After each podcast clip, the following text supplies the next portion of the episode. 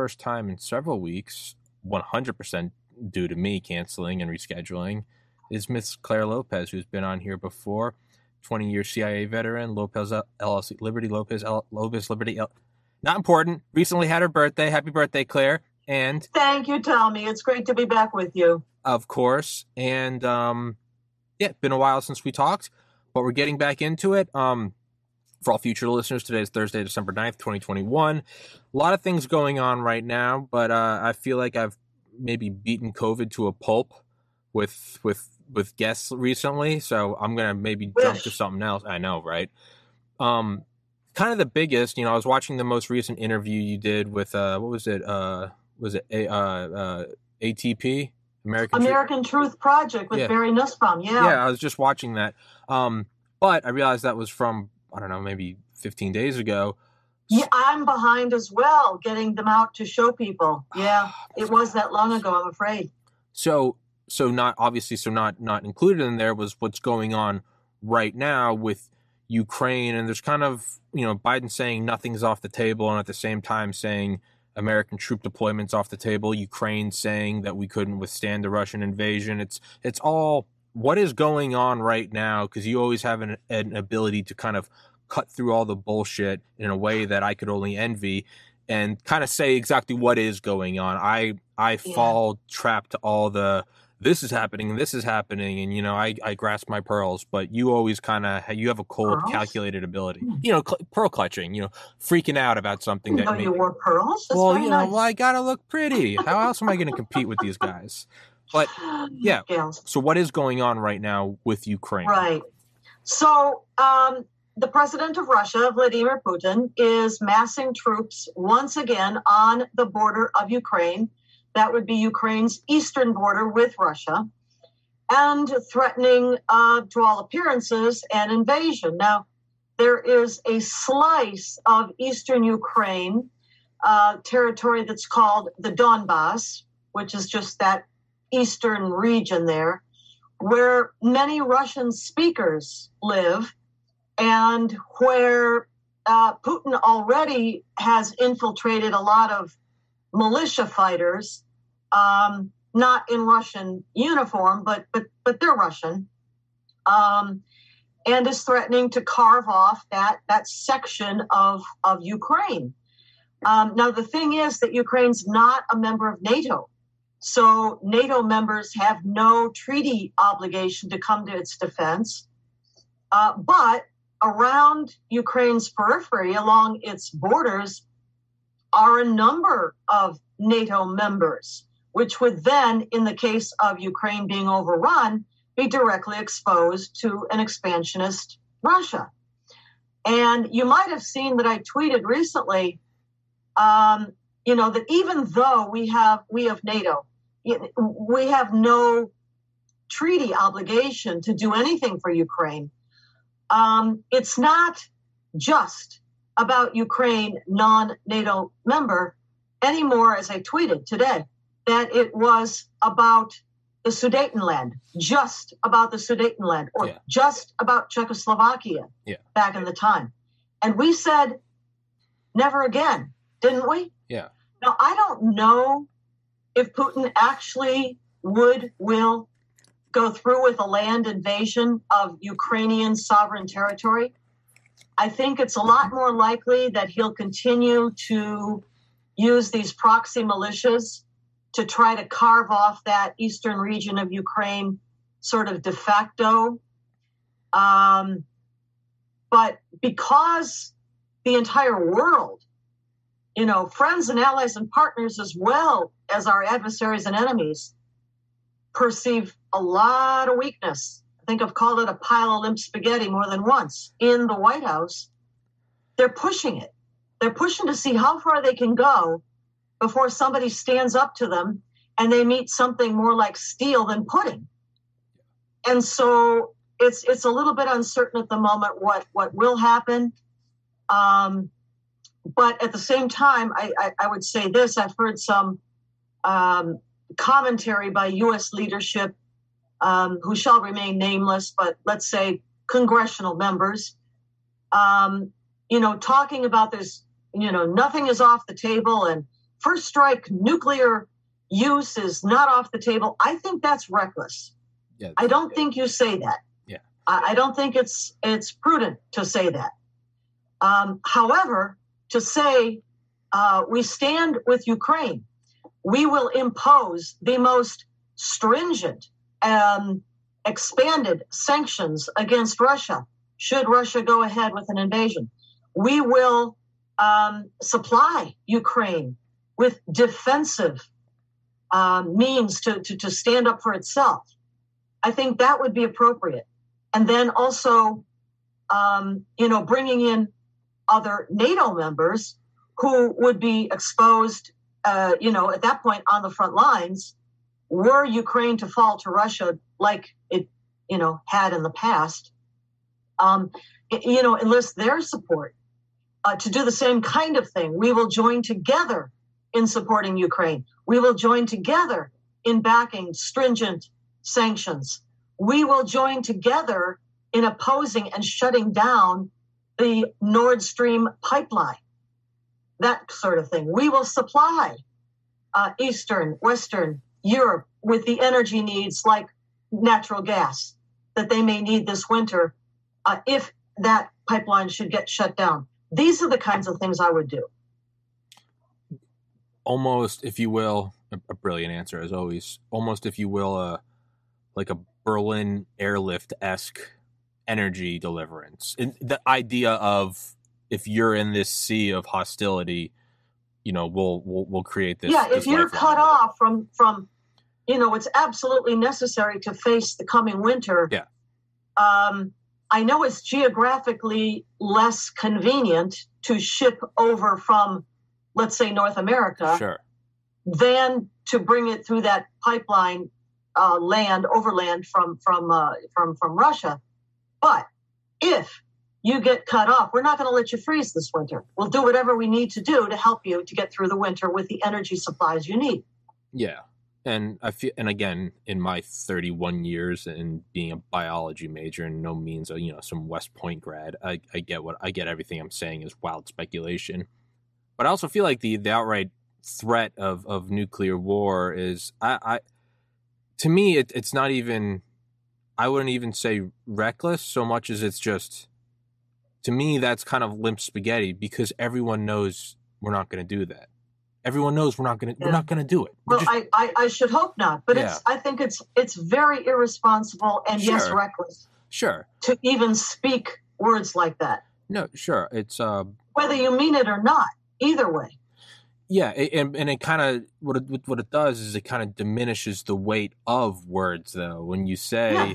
You know, Yeah. it's like if you know my I remember one time my little brother was getting picked on by this guy at our high school. My older brother, who's built like a brick shit house. Uh, I remember. He, I think he. Oh yeah, no, I think I, he he was he, my older brother's insane. He uh he like picked the guy up by his neck or something, and I remember, but it was like, but it was like a very realistic threat. This kid was new, and everyone kind of knew my older brother is just this sort of stoic, like he'll do it. But, and I remember my little brother telling the guy that was picking on him, he was like, "Hey, my little brother's gonna come like hit you," and everyone knew that was a valid threat. Now, if he had said something like, you know. I'm gonna, you know, some almost like a childish thing, like I'm gonna, you know, I'm gonna beat you up, and I'm gonna, you know, I'm gonna destroy you, I'm gonna blow you up, and it's like that doesn't, it doesn't mean anything. like a Joe Biden kind of a threat. Well, Take him out back of the barn and That's you know what that I'm- sort of That's what I mean. Is you know, punch when, him out. yeah, when I when I was a bouncer at bars, maybe this is a better analogy, and you'd see kind of two guys talking shit, and you know, one would say like, Do "You want to take it outside?" and the other would be like, "Yes," and then the guy that proposed it would collapse because he was like, "I wasn't banking on him saying yes." So what do you do? Mm, when you mm. have these sort of absurd uh these absurd threats you can't and, and you're probably not going to back hey egg on my face if you do launch a nuke but you're probably not going to it also kind of diminishes things so there's a lot you can do and like you said with appeasement you know yeah the Sudetenland and Lebensraum like yeah there's there is this sort of precedent where it's like we know it can't happen. We know it appeasement. You know, the early bird gets the worm. You know, a penny a penny saved is a penny earned, and you know, appeasement doesn't work. There's, but the the, the belligerent force, in my opinion, sort of has a leg up in that no one wants war. Like no one, everyone deep down inside is like, if we could just give them a piece, uh, it'd be so much easier. You know, like China, it's on their side that like they could probably make a move on Taiwan because the rest of the world really wants no part of it. But at the same time, you know, if if you don't draw the line there, where do you draw the line? And so, I I mean, I don't know. Again, I there's someone with no experience in this, but is that what you think it would have to be? Not to reiterate what you just said, but would it have to be the equivalent of we'll provide, you know, like Lend Lease in World War II, or the equivalent of the Berlin airlift, like we'll provide energy, we'll provide weapons, as opposed to, I guess, the optics of, you know, just sending in the U.S. military, especially when we're only a couple months removed from that that well well orchestrated and, you know, completely harmless withdrawal from Iraq and Afghanistan. Yeah, no, I um I, I think there are a lot of ways to convey credibility the credibility of deterrence that would work. And I don't honestly think that Putin really wants a land war in the in, in the middle of, I don't know, the Eurasian continent. I don't think he does any more than I think China actually wants to invade Taiwan. Yeah. They don't. They want us to collapse and just let them have their way without actually going to kinetic warfare. Okay. That's what they want. Okay. So is there? So what is it? Just is it a waiting game? I mean, is it Caspar Weinberger with uh, Soviet Union saying we're going to spend them into the ground? Is it just is that what they're doing? Are they just waiting for the American Empire to collapse so they can just waltz on in? And how, if so, how is that different than what they've been doing for the last ten or twenty? Years? Well, no, I mean they've they've obviously you know ramped things up in Yeah. in these last ten uh, months or, or or so. Um, as as I said before, pushing it, pushing it. See how far they can go. See what they can get without Yeah. provoking an actual all-out violent kinetic war. That's what they're trying to do.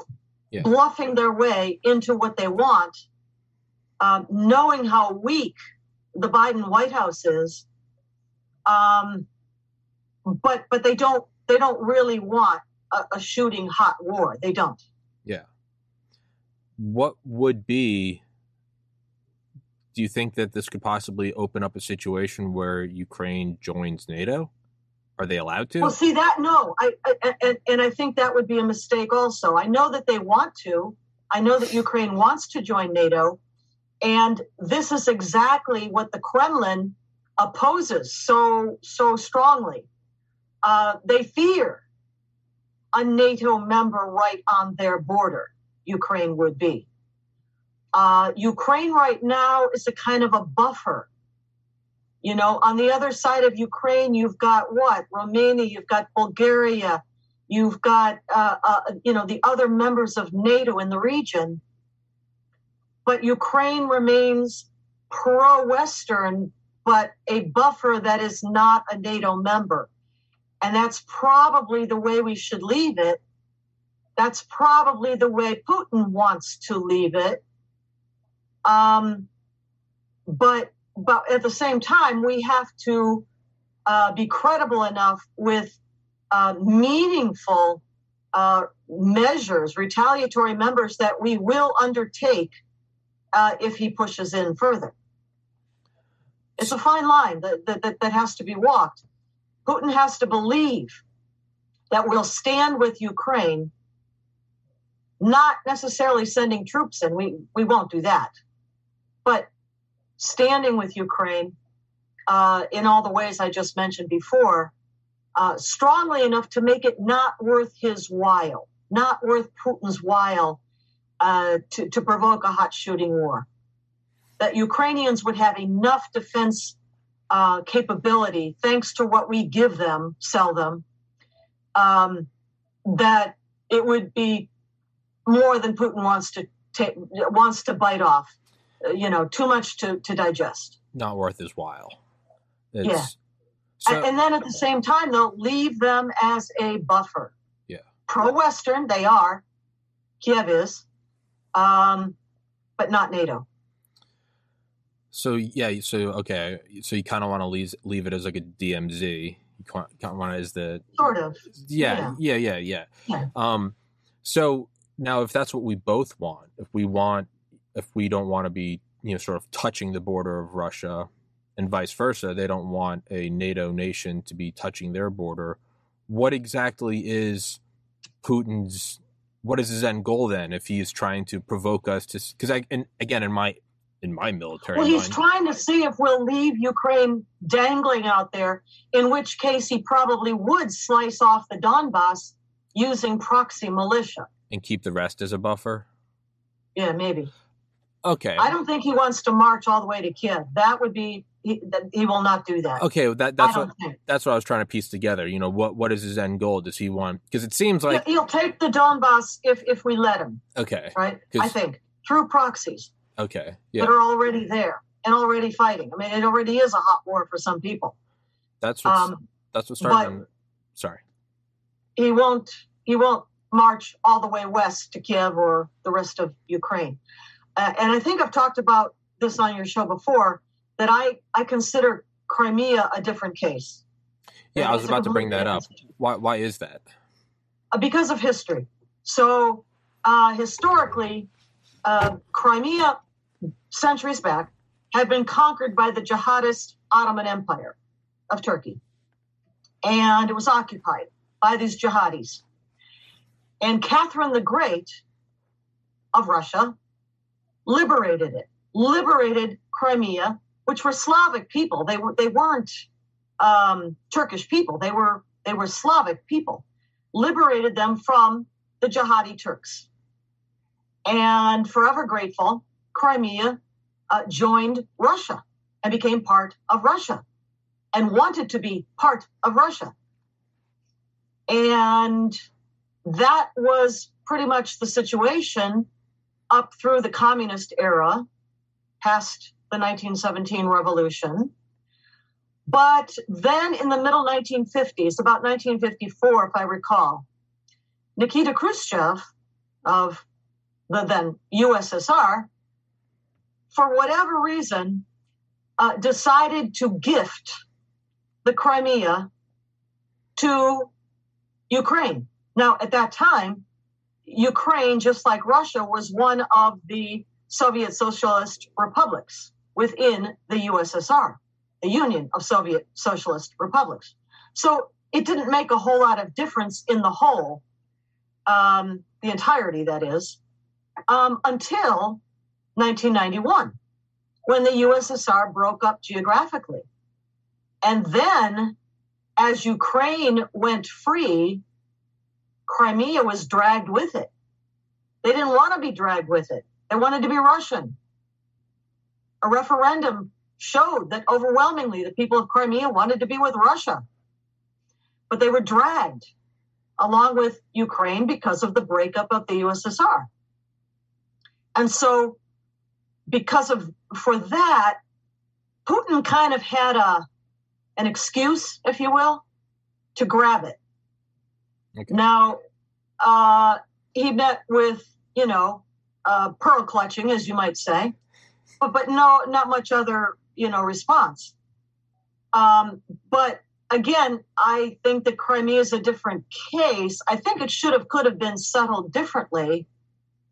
Uh, a referendum, for for example, and I also think that uh, Russia uh, taking Crimea back, uh, then gaining, you know, these uh, ports and access on the Black Sea, and in a position, if you remember the geography Mhm. um, of the Sea of Azov, Warm water. uh, and then and then through the Kerch Straits that lead out into the Black Sea, you know, to dominate and threaten those international waters in that strait, the Kerch Strait. Um, that was, uh, you know, a, a consequence. Um, I don't know, foreseen or not. Certainly foreseen by Russia, but foreseen by by the rest, I don't know. But um, not acceptable that Russia should you know, be in a, in, in a position to threaten international shipping in the Sea of Azov, the Kerch Strait, or on out into the Black Sea, uh, where other NATO states like Romania and Bulgaria border. Um, but all that said, that, that that's why I hold Crimea differently uh, than I talk about Ukraine. okay. Uh, you know, the, the whole of Ukraine or even Eastern Ukraine. okay. So if I'm Ukraine, I'm looking at it as, you know, they both want me as a buffer. Russia wants Donbass. NATO doesn't want me in because they want a buffer. But I mean, just just looking at it like game theory, if I'm leading you, I got to get the most for my people, and I want to join NATO. Could they try to use this to their own advantage and be like, "Look, we're going to completely collapse and not be able to stop Russia, and now they're going to be touching y'all, and now it's going to be the very thing you dreaded, having a NATO country touching Russia." Could they sort of be like, hey, we're not going to stop anything. If he wants to go to Kiev, I'm not going to risk my people. Well, they will. I mean, they'll fight. Well, yeah. they'll fight. yeah, I mean, these kinds of discussions might be going on behind the scenes. I don't know. Uh, but the Ukrainians will not just Yeah. allow Russia to march on Kiev. No. yeah, I mean, they're fighting already to push them out of the Donbass, out of the Yeah. eastern regions.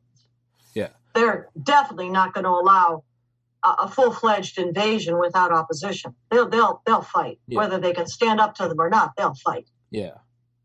I guess as they should. As they absolutely, absolutely, yeah. No. I'm not saying they shouldn't. Absolutely, no. That, that's Yeah. yeah. that's your sovereignty. But I mean, it seems, and this again in, in my short life, but it seems like every X number of years, we kind of see a we see the Russian bear kind of poking a cloud. It's Georgia, and then several years later, it's Crimea, and then several years later, now it's Donbass. I mean, eventually, you got to look at it and go. So we want Ukraine to remain a buffer, and I know Crimea, Georgia, uh, but but eventually they, they're going to keep pushing until the very thing that we're trying to use the bu- buffer as a preservation for, not having a NATO country touching Russia, eventually it's going to be here anyway. So it's it's like that saying, change change in the way you want while you still can, instead of changing because you have to.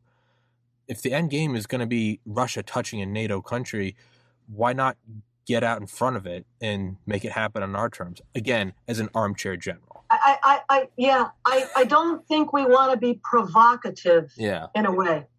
I mean, there's no reason why we have to be a daggers drawn um, with Moscow all the time. We Yeah. don't. Yeah. There are areas and things, you know, on which, in areas in which we, we can talk. Yeah. Um, now, of course, we'll recall, of course, that that that Putin has has said that the biggest disaster of his lifetime was the collapse of the USSR. Well, that yeah, that's a huge part.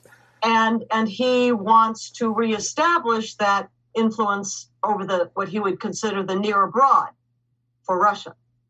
And, and that's what he's doing. I mean, like he hasn't got enough to take care of already. Well, um, you know, he, he looks he looks westward and and and sees um, NATO, and he, he doesn't want NATO any closer, and he doesn't want any of his near abroad uh, to be any more sympathetic to close to NATO.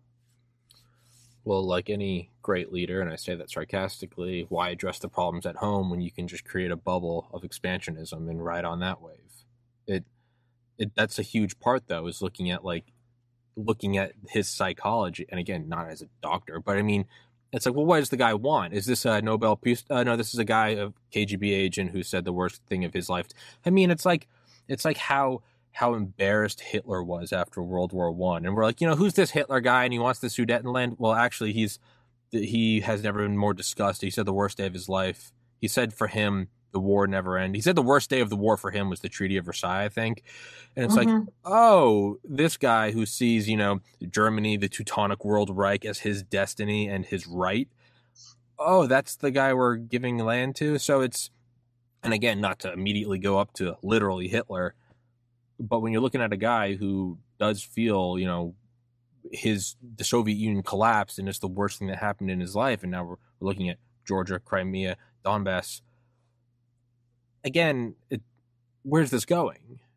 Like, you know, how can and I, I'm with you. We don't need to have daggers drawn. Not everything needs to be a This did not dollar happen. Uh, the Ukraine itself was not threatened this way when President Trump was in office. Touche. China was not flying fighter jets into and over Taiwanese airspace when Trump was in office. Touche. Um, it, it, it, it's a perception thing about uh, where the United States is. And the entire world, as I said before, friends and enemies alike, they see the United States as collapsing right now, literally collapsing. and they see a window of opportunity because Mhm. they know Trump's coming back, but they got to get what they can get, whatever they can get as fast as they can Yeah. now, just like the Democrats, the Okay. Democrat Party. Get it now because you know you're you're going to be stymied, um, you know, coming up.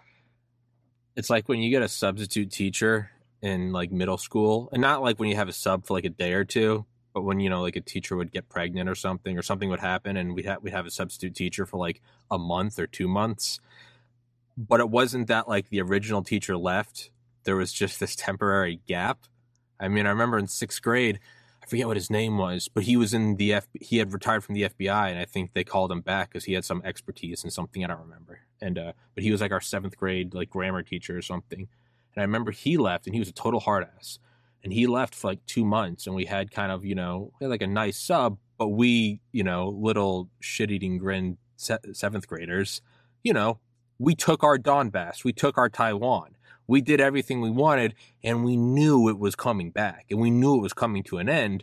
So we kind of we got ours while we could, knowing full well that eventually it came it's back. It's human nature, right? I mean, be it kids you? like you guys or Or countries. or a Putin or a Xi Jinping Why wouldn't you? or an Ayatollah Yeah. in Iran. and and there's no one to blame but ourselves. I mean, we, sure we can sit here and say you shouldn't invade, but when in the course of all of human history has that ever worked out? No, you you you you carry a big stick. That's the only way. That's the horrible truth. Is But they have to believe that you're going to use the stick, not Exactly. just carry it. exactly The other side has to believe that you will use that stick if they cross that line and make sure they know what that line is. And we're not doing that right now. so. So, let's say let's say all the sanctions happen. Let's say we dial it up to eleven, we do it, and none of this stops. And I know you don't have a crystal ball. I just had on Dr. Malone and I was asking him, I was like, where are the vaccines going? And he was like, as always, Tommy, you asked me for the crystal ball. And I was like, I was like, that's a very accurate response. And I realized I do that with you as well. I'm like, Clare, Yeah. what are the world's problems and how we solve them? And you're like, dude, I have 10 minutes. I Like, wish, I wish I could tell you. but how does this play out? How does this? What if we do sanctions and it doesn't work? Or if you know, no, we still, we still got like 25 minutes left. If you don't even want to talk about Ukraine anymore, what else is on your mind? Because it's been a while since we talked. Well, I mean, we we can talk the same kinds of themes, you know, with regard to Iran, uh, you know, driving pell mell for a deliverable nuclear weapon, even as they, um, the regime's uh, diplomatic uh, team, negotiating team, um, plays games with with the rest of the JCPOA team uh, in Vienna.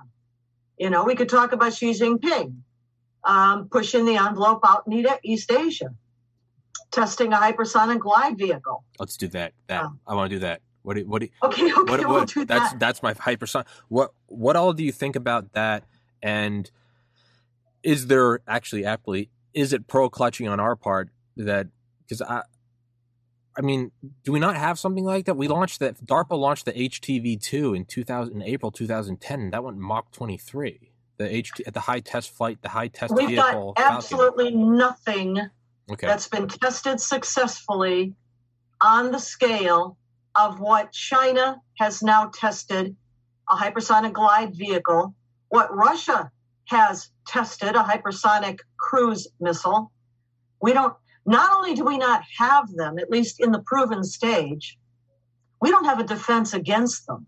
well, yeah, that's When why you're talking about hyper, you know, Mach whatever, Mach five and up. Yeah. uh, five and up 10. Um, we don't have a defense. We, we don't have anything that can stop it. Not only, you know, is it that kind of speed, but it's the way it flies. And and and here's a couple things. Um, it, it the, the, the hypersonic glide vehicle that they that they tested um, uh, uses what's called a uh, no no no. You just described a ballistic missile pathway. That's not what they're doing they are using a fractional orbital bombardment system pathway, which is um, a uh, hypersonic glide vehicle, of course, is launched in the air, whereas a cruise missile from hmm ground. Um, but what it does is it, if you will, bounces back and forth between the upper atmosphere and actually the outer reaches or the, well, I don't know what, reaches of space Uh-huh. itself. and it bounces back and forth um, it, it- at these super, you know, super high speeds, these Mach 5, 10, whatevers.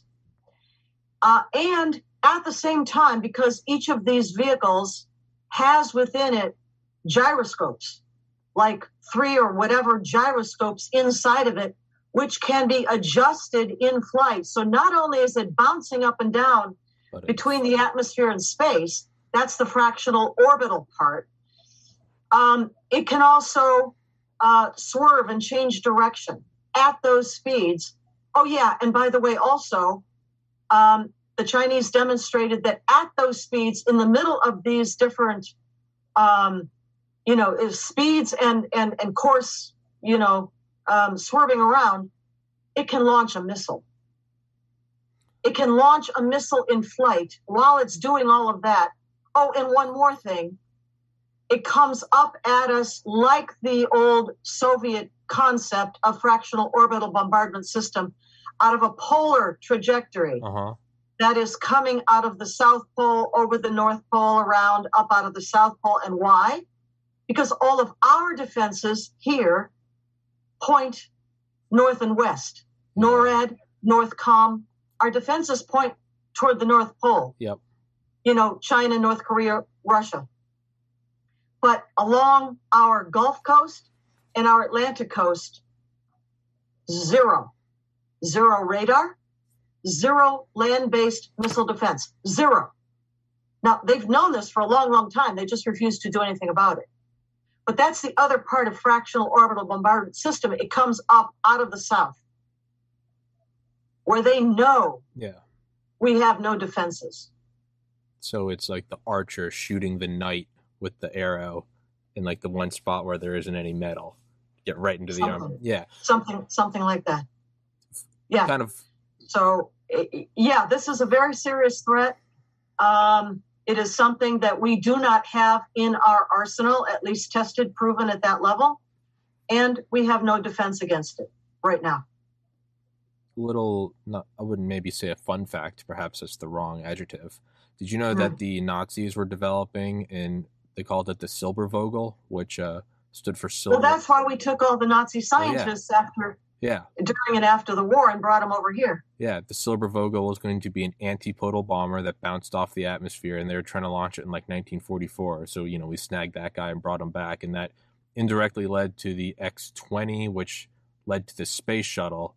But yeah, it. I remember watching a video not that long ago though, and it was talking about hypersonics as a destabilizing technology. So it kind of seems like the only way all of this, right? Because you know, one power gets a nuke the United States. Like that's destabilizing. When Russia got one, yes, we went into the Cold War. We were always on the brink of thermonuclear Armageddon, but there is a stabilizing aspect to Mad. It was called mad, yeah, yeah. wasn't it? Well, it's madness, yeah, but yeah, mutual assured destruction. Yeah, destruction. it seems like you almost need that with hypersonics. Is like, okay, they now have it. Cat's out of the bag. We have to have it, and you might again in armchair general. It might like ICBMs. Resistance might almost be futile, so the most you can do is let them know that they're also futile. That will come. Out. I mean, you. at the very minimum, we need a defense. yeah, we need a way to defend against that weapon and we don't have it right now and i don't know you know at what stage they are in working on it but woefully behind the chinese um, who are ahead of us in more than one area Navy. they're ahead of us in space technology they're ahead of us in artificial intelligence they're ahead of us in hologram technology they're ahead of us in, i mean i could go on and on um, Plus, we let them make all of our pharmaceuticals, or nearly all, 90% of our drugs and medical equipment. Um, I, I mean, this is this has just been absolutely suicidal. Yeah, yeah. Um. So with that, also to go on uh, your your video, what was it? Uh, Biden most certainly. I can't. I see the initials in my head. I can't. Biden most certainly to join J something something about Iran and the, their nuclear warhead. Oh, the JCPOA, yeah, yeah, yeah, yeah, yeah. Joint Comprehensive Plan of Action, or just call it the nuclear deal with Iran. Okay. You- He wants to, but here's the thing: he desperately wants to. And so many of the people inside of the Biden administration are retreads from the Obama years, mm-hmm. and they've just been brought back. You know, Antony Blinken as Secretary of State, for example. Um, uh, you know, um, Jake Sullivan at uh, the, the, National Security Council, um, uh, National Security Advisor, and so on. Um, Avril Haines at um, at the uh, DNI, at the ODNI. Um, you know, so these are the same people um, that were trying to, you know, wreck America back in the Obama years. Well, they're they're back in now, and and they they want to chalk this up to you know their I don't know diplomatic column or something to get back into the uh, nuclear accord. But here's the thing: uh, since July of 2015, when that accord was reached, uh, it's been six years plus now. And Iran has just busted out of every provision of that accord. They are enriching more uranium than allowed. They are enriching uranium to a far higher percentage of enrichment than allowed. They were supposed to be up to 3.67%. They openly have talked about enriching to 60%, which actually you could make a bomb out of that, but ideal is weapons grade above 90% enrichment of uranium. Uh, so they're doing that. Um, they are installing much more advanced, faster, uh, better centrifuges. They're up to the sixth generation. You'll hear it called IR6 when they were only supposed to be at an IR1. Oh, Jesus. They have installed centrifuges at Fordow, uh, that underground, under mountain um, enrichment site, which they were not supposed to do according to the terms of, uh, of the uh, accord, the JCPOA. Um, what else? They are fashioning uh, milling uranium metal, which has no other use except for fashioning uh, the hemispheres of a nuclear bomb. They're doing that. And this, everything I just mentioned, that's all open. This is what, for example, the IAEA knows about, International Atomic Energy Agency monitoring body of the UN, right? That's what they know about. But they're not being allowed in. Oh, that that's another provision. Oh, eh, oh, I forgot this one. Um, in in some of these suspicious sites, uh, where the IAEA had installed cameras to keep an eye on things, um, in the absence of actually on the ground inspectors, um, the Iranians busted the cameras. They broke them. And the IAEA has protested, put the cameras back, restore them, put put new camera, and they just they don't do it. Like it's you know, you want us to do what? You know, it, I know this is a family show, so I won't say what they're saying, but it's not family, um, no part of this. They're basically saying, you know, go pound sand. Okay, put it that way. Yeah. Go pound sand. So every provision, you know, of the JCPOA that was agreed to by the P5 plus one. P5 means the five permanent members of the United Nations Security Council, being uh, Russia, China, France, Britain, U.S. plus one, and that's Germany. Um, even they are now becoming unsettled. Let's put it that way. They're they're, they're becoming concerned, worried. Um, but they're still in these stupid talks over in Vienna, where, by the way, uh, the U.S. is not even present, is not allowed to be present in the same room, like face to face across the table. The U.S. delegation. What? No, no, no. The U.S. delegation is across the hall in some other room. They're not allowed to be in the same room. So what happens is, uh, you know, when they act, the, the, talks are are broken off at the moment now, but when they were ongoing, and if they start up again, the Europeans go into the room, and the EU has a representative there too. They go into the room with the Iranians, and then they come out, and and the, and they tell the little naughty boys out in the hallway, okay, this is what we said, and that's what they said, and then they go back in the room, and the U.S. has to sit out in the hallway and we've agreed to this. We're allowing this to happen. So uh, this is this is where we are, and uh, you know, at, at the same time, and th- this is what's so dangerous. Not just that the U.S. is perceived as, you know, a pile of pudding, which it is right now. That's destabilizing enough. But there's Israel. Yeah. And Israel, of course, is in the bullseye. And they don't take no shit. And they would be the first target for the regime in Tehran, you know, once it decides to launch a nuclear weapons strike. It would be at Tel Aviv. Yeah. Um, and, you know, the rest of Israel, which is not very big, it's a small country. Um, so over the past months, I would say a good year now, I have heard Israeli leadership, and, and this this spans the time from when Benjamin Netanyahu was still prime minister to the to the current time with the new coalition where Naftali Bennett heads the coalition and Benny Gantz is defense minister. Same, same. The leadership, political and the leadership military, has been speaking in more and more uh, I mean, forthright terms. I mean, I don't know how else to put it. Clear, forthright terms. We are exploring other means. We are exploring other measures. Nothing is off the, and they're holding, they're they're conducting um, training exercises with their jets. Yeah, you have. I mean, to. they're openly, openly saying you cross the red line, and Israel knows what its red line is. Oh, yeah. Now, they don't say out loud what it is. I suspect it's probably at the point that Iran begins to attach its warheads, and I think they have warheads, probably between five and 10 by now. When they begin to attach those uh, to the nose cones of their missiles, which have also been tested, we know they have them. At that point, um, Israel would have to go.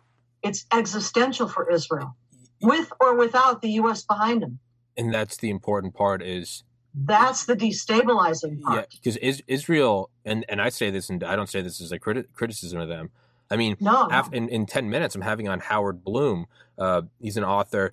He's wrote a ton of books. He's a brilliant guy. But we're talking about his book today, The Muhammad Code, which is an entire tome about the not only is it okay for them to kill Jews, it is their divine duty to slaughter yes. them. Yes. Israel has we're we're we are the Yeah. we are the fire department, and right now, uh, right now, Israel's one guy with a fire extinguisher running into the World Trade Center. It's like, hey, whether or not you come with me, I'm going up there because I have to start putting this out. That's what's going to Yeah, happen for, for it- their own survival. for their own You're survival. right, absolutely. It's Jew hatred is doctrinal to Islam. Essential. It is a doctrine of the faith. Fundamental. That doesn't mean every single Muslim follows that or Sure. believes that or acts on that. They don't. But it is doctrine. but enough And do there's no getting away from that. enough do follow that, and enough who are actively pursuing nuclear weapons. Sure, some don't. I mean, uh, one of the guys I have on here a lot. His, his wife is his wife is Muslim. She's the kindest woman in the world. She doesn't hate Jews. She also doesn't have a desire for nuclear weapons. No. The other two that do, yeah, this isn't some. So let's look at. I mean, we got to wrap this up in like five six minutes, but let's look Oh. at like Donbass right now, right? So it's like we have to we can't use like empty words right? We have to you know we want to keep them as a buffer. We don't want them in nato but at the same time we don't want russia to get belligerent. So there's this whole but we're talking about it very much as like what do we wish would happen? It's like this outermost sphere of our protection. We're like we would like this but we wouldn't like this. This is not that. This is this is israel in a sea of holy fire that it's not well, you know, how is this going to make our future doctrine look? It's them or us. It's crunch time, is what it is. There, it's it's it's a black and white. There's no we, we pushed this, kicked the can down the road as far as it can go. yeah. There's no there's no hey the substitute teacher's not going to be here forever. There, there's none of this. It's and and they've done they've done this before, right? I mean, we helped with Stuxnet, but they've done it with straight up. Was it Egypt? Was it the Egyptian? Uh, what was the what was the facility where uh, uh, Israel went and bombed and the fighter jets almost didn't have enough fuel to come back? Oh, that- um, it- was- it- yeah, that that, that, that was that was um, that was in Iraq Okay, with Saddam Hussein's Osirak reactors back in 1981. okay. So they've shown, but that's what I mean. So they've shown they don't. Uh, Gerald Bull, the uh, the weapons expert who uh, went and was taking With that money. long gun thing. Yeah, yeah, yeah. He well, his whole his whole specialty was that you know for all these third world nations that couldn't afford these billion dollar weapons, what he could do is Here's take your alternative. yeah he could he could take old old World War One artillery and kind of he was genius. Um, and Saddam hired him. They wanted to have a westward pointing gun and eastward pointing gun that could shoot. They wanted to shoot artillery shells something like like two thousand kilometers. It was a crazy distance that it would have uh, theoretically anyway have been able to do that. But And on one note, was impressive and interesting, but he was actually met. He was picked up in a van in his in his home where wherever he lived. I think Toronto. Canada, Yeah, yeah, yeah. Yeah. By some Mossad agents, and he, they brought in and basically said, "This is where we are, and this is what we're going to do." And he like politely declined. He left. They dropped him back off outside of his apartment. He went into his apartment building, never made it to his door. A hit team took him out. I think Dawn, that that subset of. They don't care, and nor should they. They don't care. it's existential. Yes, it does. Israel yes. is just too small. And we've heard the Iranian leadership more than once say something to the effect of, um, you know, you can hit us with whatever you hit us with, and, and we would lose X uh, tens of millions of people, but Islam would survive. Yeah. We hit you, Israel, and you're obliterated. Yeah. And, and that's the truth. And they, they have an obligation. yeah. They have an obligation to preserve their lives Yeah. and their country and their sovereignty. That is an obligation. It's a Judaic obligation, but it's also a an international law obligation. They have the right to to self-defense. anticipatory self-defense, for one thing. Yeah, absolutely. Um, but and that's where we're at right now. and and so and so we're we're painting this whole picture of how it is an existential and justified defense of their nation. Okay, like so, but that that doesn't and you pointed out perfectly that doesn't exist in a vacuum. They are on this planet with the rest of us. So whether or not we come to help, they're going to go hit them. Now, if that escalates, I mean, Israel had that old plan. Well, I think it was called like the the Samson option, and it was where if they were ever Yeah. invaded, they would detonate a ton of nukes like all around their border and basically set off every other nation's sort of like almost like uh, what uh, David Hoffman calls the dead hand, that sort of response. They said, "Listen, Yeah. you're going to help us." Or you know you're gonna get off me, or I'm gonna you know turn on the fire alarm and scream rape. Like everyone is going to get my is I'm gonna get their attention. It's called the Samson option, alluding to Bible where he gets. yeah, there think- was a uh, a project back around, um, I guess it was the early 2000s, I think, 2003, four, and I think it was called the Daniel Project. I think you can still find it online, and and it remains classified the conclusions, but enough of it was was made public that it, it's what you're saying, it's what you're talking about. Yeah, and if I know about it, higher ups of the U.S. I would hope they know about it.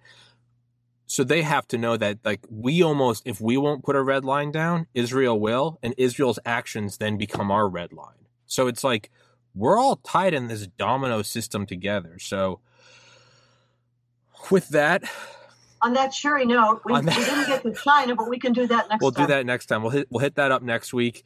And uh, yeah, with that cheery note, I always leave these with a slight panic attack.